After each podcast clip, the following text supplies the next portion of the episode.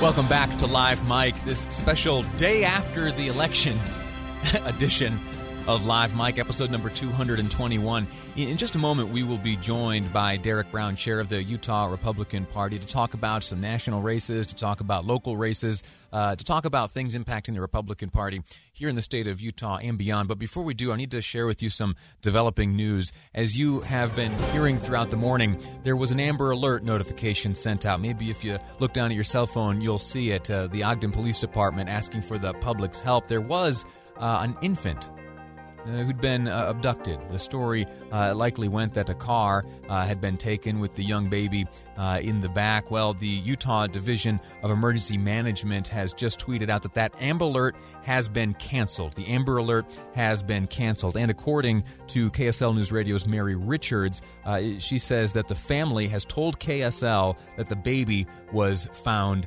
safe. I've got my own little baby. And as soon as I heard this story and understood uh, what may have actually happened, uh, it my heart sank, and I can't imagine uh, the fear that must have been felt by uh, by that family. And so wonderfully happy that uh, that the baby has been found safe. Uh, I'll tell you a story later on in the program about a about a story that I covered right here in Utah, where a three year old girl was in the back of a car which was stolen and how she ultimately ended up at a cupcake shop. It's a uh, you know it's a all's well that ends well kind of story. You know you're happy that everyone is safe, but the details leading up to that little girl making her way to the cupcake shop uh, absolutely fascinating. If I've got time, I'll share that with you later on. Right now, though, right now though, it is politics. It is election, and specifically, it is now Republican politics. As we welcome to the program Derek Brown, chair of the Utah Republican Party. Mr. Brown, sir, how are you? I am I'm great. I'm exhausted, but uh, but feeling good. Have so you been? Thanks, Lee. Have you been to sleep yet? We. it didn't feel like much of a night's sleep. I think uh, we were all kind of prepped that tomorrow, that, that yesterday, you know, come about 10 p.m. when we like to get the answers, uh, there would be a lot of open questions. Yeah. So it was a it was a good day. I mean, it started terrible for me. I looked out my front window and saw that some vandal had placed all sorts of Biden Harris signs all over my front yard. So I'm sure my neighbors got all you know they got a, a kick out of that, and I got all sorts of texts from neighbors as they drove by, going, "Whoa, what what just happened to the GOP chair?" So someone had a lot of fun, and uh, you know that's you know, it is fun that we could actually, you know, laugh about things like that because Yeah. the, the the Democrat chair and I are actually good friends and have spoken quite a bit. Have you have you tracked down the culprit? Uh, did, did Jeff fess up? Yeah, you know what? I, I actually called Jeff out online and uh, accused him, and he he promptly responded, said no, it wasn't me, and actually said something along the lines of, "I wish I had thought of that." Though. well, I'll tell you what. uh, In, in about ten minutes from right now, we'll be speaking to Scott Howell. We'll ask him if he knows anything about this. Uh, well, you know, be sure to ask him tough questions. My first involvement in politics ever was about 20 plus years ago, and I was an intern for then Senator Scott Howell at the Fascinating. Capitol. Funny enough. So Scott's a, a terrific guy and a dear friend. Yeah. Uh, I I didn't know that trivia about you. That's that's pretty cool. I spent uh, Yeah. I, I spent a legislative session up there as an intern myself. It's an experience that I'd recommend to anyone looking to fill uh, an early part of their year and get some educational credit. You get uh, a wonderful education as to how uh, our legislative process works here in the state of Utah. Anyway, uh, Absolutely. So on results, say again. you want to talk results? I said you want to talk results, and uh, the fact that we don't have a whole lot yet, but uh, we will.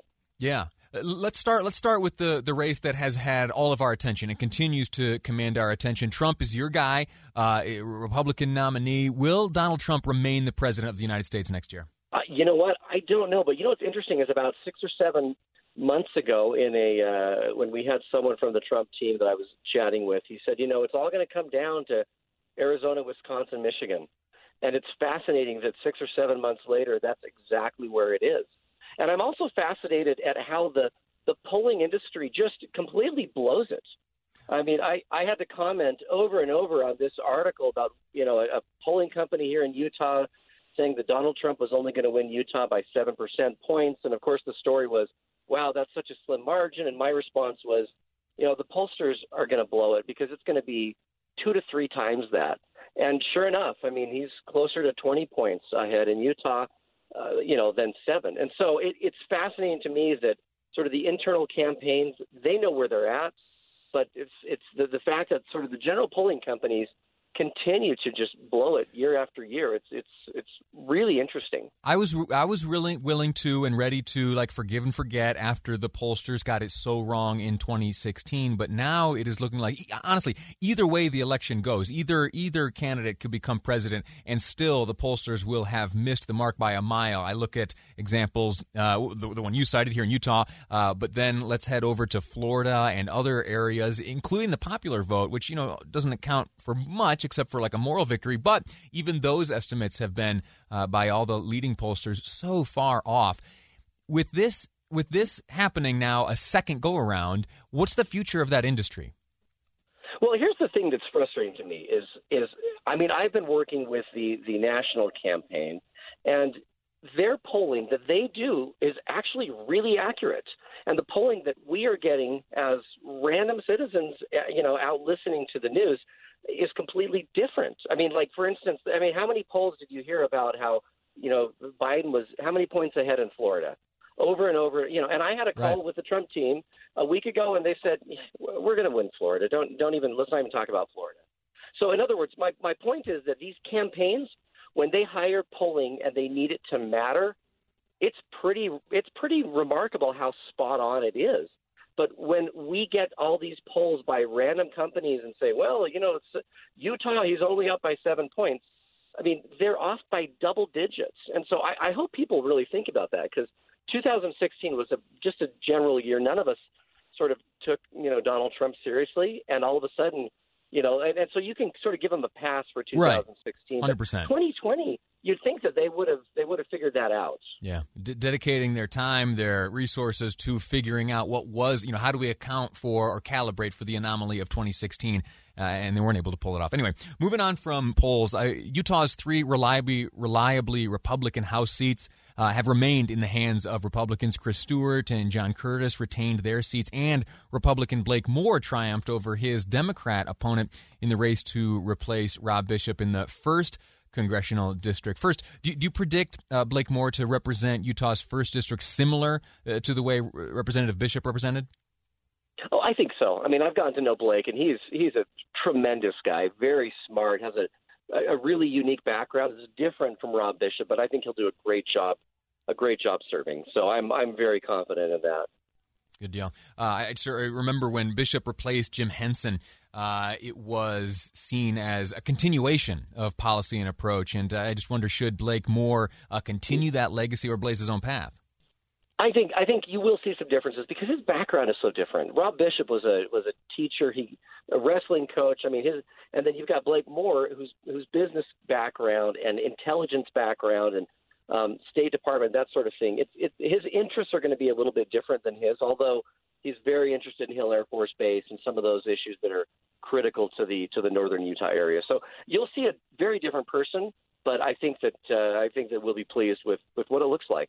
Cool. Uh, let's move on now. Just a few moments left in our conversation here, and we're speaking with Derek Brown, chair of the Utah Republican Party the fourth congressional district. Ben McAdams right now enjoys a lead uh, in the reported data, but it ain't over yet. Uh, first, do you think do you think McAdams retains that lead through the end, or does uh, Burgess Owens still have a pathway to Congress?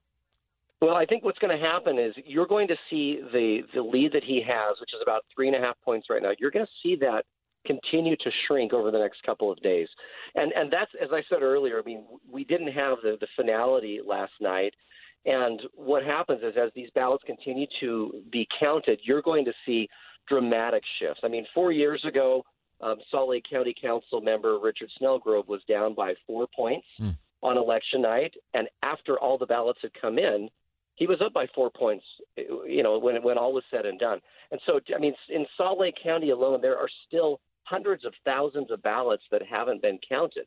And so, when you consider that a lot of those late comer ballots tend to trend Republican, I mean, I think that's very good, not only for Burgess, but for a couple of the state house districts that are currently behind. So, um, is it enough to to make up the difference? I don't know, but it is going to make it really close. And I think with the Burgess race, it is going to be um, it's going to be closer and closer, and we'll get down to a razor thin um, margin. Last question I have for you stays uh, focused on the fourth congressional district race. Historically, an incumbent is most vulnerable during their first reelection effort. If Congressman McAdams does retain the seat, does the fourth district remain blue for years to come? It, it does, although what happens next year is the legislature will be redistricting. And so that's the process where they go through and they reallocate all the boundaries based on where people have moved. And you're going to see a lot of a lot of shifts. And the biggest shift that everyone needs to, to understand is that the way they draw the boundaries is a function of where people are, like where the population is moving. And there's one county they're not moving to, and it's Salt Lake. And so you're going to see Salt Lake mo- lose a lot of that, and you're going to see Utah County pick up a lot because that's where a lot of the growth is. And so this idea that CD4 may stay where it is for a long time uh, may not be the case because the, the, the, boundaries, the contours are going to look different. All right. Uh, Derek Brown, thank you so much. Oh, uh, last question. How, how long do you think uh, before we get an answer to the 4th District race? Oh, it'll still be a couple of days. We will get a number of ballots that, uh, I mean, check my understanding is at uh, 4 o'clock in Salt Lake County mm-hmm. and 5 o'clock in Utah County, there will be additional uh, large chunks of ballots that will be reported in addition to what we've got. So we'll have a much better idea by the end of the day, but it, it is very possible that it takes another two or three days. About 200,000 ballots still outstanding in Salt Lake County. You're going to have to check the numbers on Utah County, but we'll, uh, at least in Salt Lake County, probably get a look at about 25,000 of them come 4 o'clock today. Derek Brown, thanks so much for your time. Thanks so much, Lee. Appreciate it. All righty. Uh, now, let's move over to the other side of the aisle. Welcome to the program, Scott Howell, good friend of the show. Sir, how are you? Hey, Lee. Great. Thank you for having me on. I really appreciate it. Uh, it's my pleasure. Uh, did you get any sleep last night? yes, I did. I, I did. I um, I was able to come home, and it was a long night. Uh, we did a lot of uh, commentary on different uh, media, and um, I went to bed with uh, kind of a calm heart and calm mind, and and um, it, it, I've, I'm I'm good. I'm ready to go. Uh, I, I, will take a nap probably in the next two days, about a 24 hour nap. But other go. than that, I think I'm good. Uh, be, be, before we get into like the substance of this conversation, I've got to ask you, you. You may have heard I was speaking with Derek Brown, chairman of the Utah Republican Party, before you came on the line, and he uh, he had a little something going on in his uh, in his front lawn the other day. Someone, someone, he remember the chairman of the Republican Party. Someone uh, swapped out his lawn signs, and he had some uh, some Biden Harris signs up there. Uh, you don't know anything about that, do you? Well, you know, like those exuberant missionaries, you always try and convert people back. And uh, Derek Brown is probably one of the smartest, most uh, hardworking individuals I've ever known. I had the privilege of having him serve uh, as an intern uh, with me. And uh, I'll tell you what, uh, I didn't have anything to do with it, but you know how zealous missionaries can get sometimes when they try and reconvert people. So there you go. uh, hey, is uh, will Joe Biden be the next president of the United States? Well, I hope so. Um, I'll tell you the the pathway uh, right now. Um, we think that there's a way to get him to 270 electoral votes, and uh, we think that uh, after seeing what happened with Arizona and then Nebraska's second congressional district, um, you know, Wisconsin's already already um, been called. Uh, Nevada's still out there. Michigan, Pennsylvania. What a challenge on Pennsylvania! You know, there's a million two votes left out there, and um, it's going to have to be very, very strategic and surgical to make it happen but I think we are on track um, to uh, to have Joe Biden as the next president. The polls you know, again, it's still anyone's race, uh, but the polls predicted that Joe Biden would be enjoying a much more comfortable lead, uh, and in fact, winning states like Florida and uh, and elsewhere. W- what does it mean for the polls to have, at least as things stand right now, have gotten it so wrong? Does that change the the mandate and the enthusiasm in the Biden camp, or w- what does that mean both for the candidate, for the country, and then third for the polling industry? Well, I think it's the last one is really the first. It questions their reliability as well as uh, how wrong can they be. And this is two cycles. I mean, this is really, and, and it's as damaging for whoever they call to win or whoever they think is going to lose. It's just damaging both on both sides. And you know that industry really needs to figure out what who they're polling and what they have to say. I think there's a group of Americans who are um, are out there and they've got some uh, different beliefs, and I'm not sure that that the the pollsters are even getting close to them. But we can see clearly uh, there's a lot of people who are in that, uh, and I call it maybe left of center, left of uh, right of center, whatever, and they have a voice. And uh, it's just amazing to me that the polls could be so far off because what it, it creates, if you're the leader on it, it creates this false impression that oh, we're going to have this game plan, we're going to go this way and do that. So I, I think they need to ante up their game and figure out what they're not doing. I've always said though in polling, even when I've been ahead, I always run as though I'm ten points behind. I tell my candidates that I work with, you, you do not believe what those polls have to say. So it's an industry that I think really has to have some uh, reevaluation of what they do, how they do it, and make sure that they're pulling the right individuals. Is regulation appropriate? The information that is churned out by these pollsters quite literally influences elections. People turn to them, uh, and their confidence and their strategy is changed. Uh, and ultimately, in turn, elections can be changed. Is, is there any oh, sure. is there any uh, room for a conversation, say, with Congress uh, or, or other regulators to to put some regulations on the polling industry? So I'm a, a, Democrat, but I'm a free market Democrat, and I really believe that the less regulations that we have and the less government interference, but there certainly are some things that I think they they should be questioned on uh, about their industry and where it's going, um, because it, it, causes disruption both ways. Uh, I mean, they.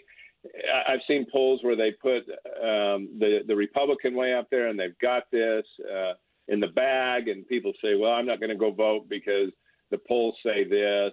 And then I've seen the Democrats say, "Well, you know, we've got this." So it cuts it both ways, and, and I think the industry has to. I, what I really believe is the free market will will uh, find out which pollsters have more legitimacy, and that you'll see more of them. Um, 538, as you know, Nate Silverman, right. he's always been a pretty reliable and uh, when I ran against Orrin, uh, uh, Orrin used to always quote uh, Nate on what what they were doing, and and um, so I'm surprised. I, I really am surprised. But you know what? We, we've got to have something. But regulation, maybe not quite there, but maybe a stern conversation about that pollster is not uh, there anymore, and uh, you know, I, I, I, I look at where we are on even the Biden poll that came out uh, from Y2K Analytics, which is probably one of the finest polling firms. Uh, they're out of BYU. You know, there's professors down there that run that, right. and they had Biden down by seven points. And then you look at the reality; it was almost double that. And I don't know if that's just a mismark uh, or if it's just they're not getting to the right people and asking the questions. Yeah, and ultimately, I think both, uh, to some degree, the polls, uh, but certainly in terms of our own personal responsibility, it does fall on us to, you know, if we so choose to honestly engage with pollsters that approach us or decline the interaction. You know, you don't want to game the system, and then uh, to the point where you know we ultimately are the ones constitutionally granted the right to vote. We also too uh, bear the responsibility to cast that vote in the most informed way possible, and so simply understanding that polls uh, ought to be taken with a grain of salt. And certainly, as we yeah, have right. looked at 16 and now 20, uh, we have all the evidence we need to to be reminded uh, that it really is up to us. Uh, Scott Howell, thank you so much uh, for your time. I'm sure we'll be touching base with you frequently over the next few weeks as this all shakes out. Really appreciate it, Lee. Have a great night, and uh, let's everyone get to unify and pray. And whoever wins, let's get behind them and let's let's end this nonsense of violence. I'm telling you, there I have zero tolerance for that, and I hope Democrats or Republicans are not going to be associated with it. Our country is too great to have that type of deviant behavior. Amen. Thank you so much, Scott Howell, my guest on Live Mic. Quick break. When we return after the news break, we will be joined by the great Doug Wright. We're going to look back at some other races, some past races. How were they covered? What questions were asked? We'll find out from the master after the news on Live Mic. I'm Lee Lonsberry, and this is KSL News Radio.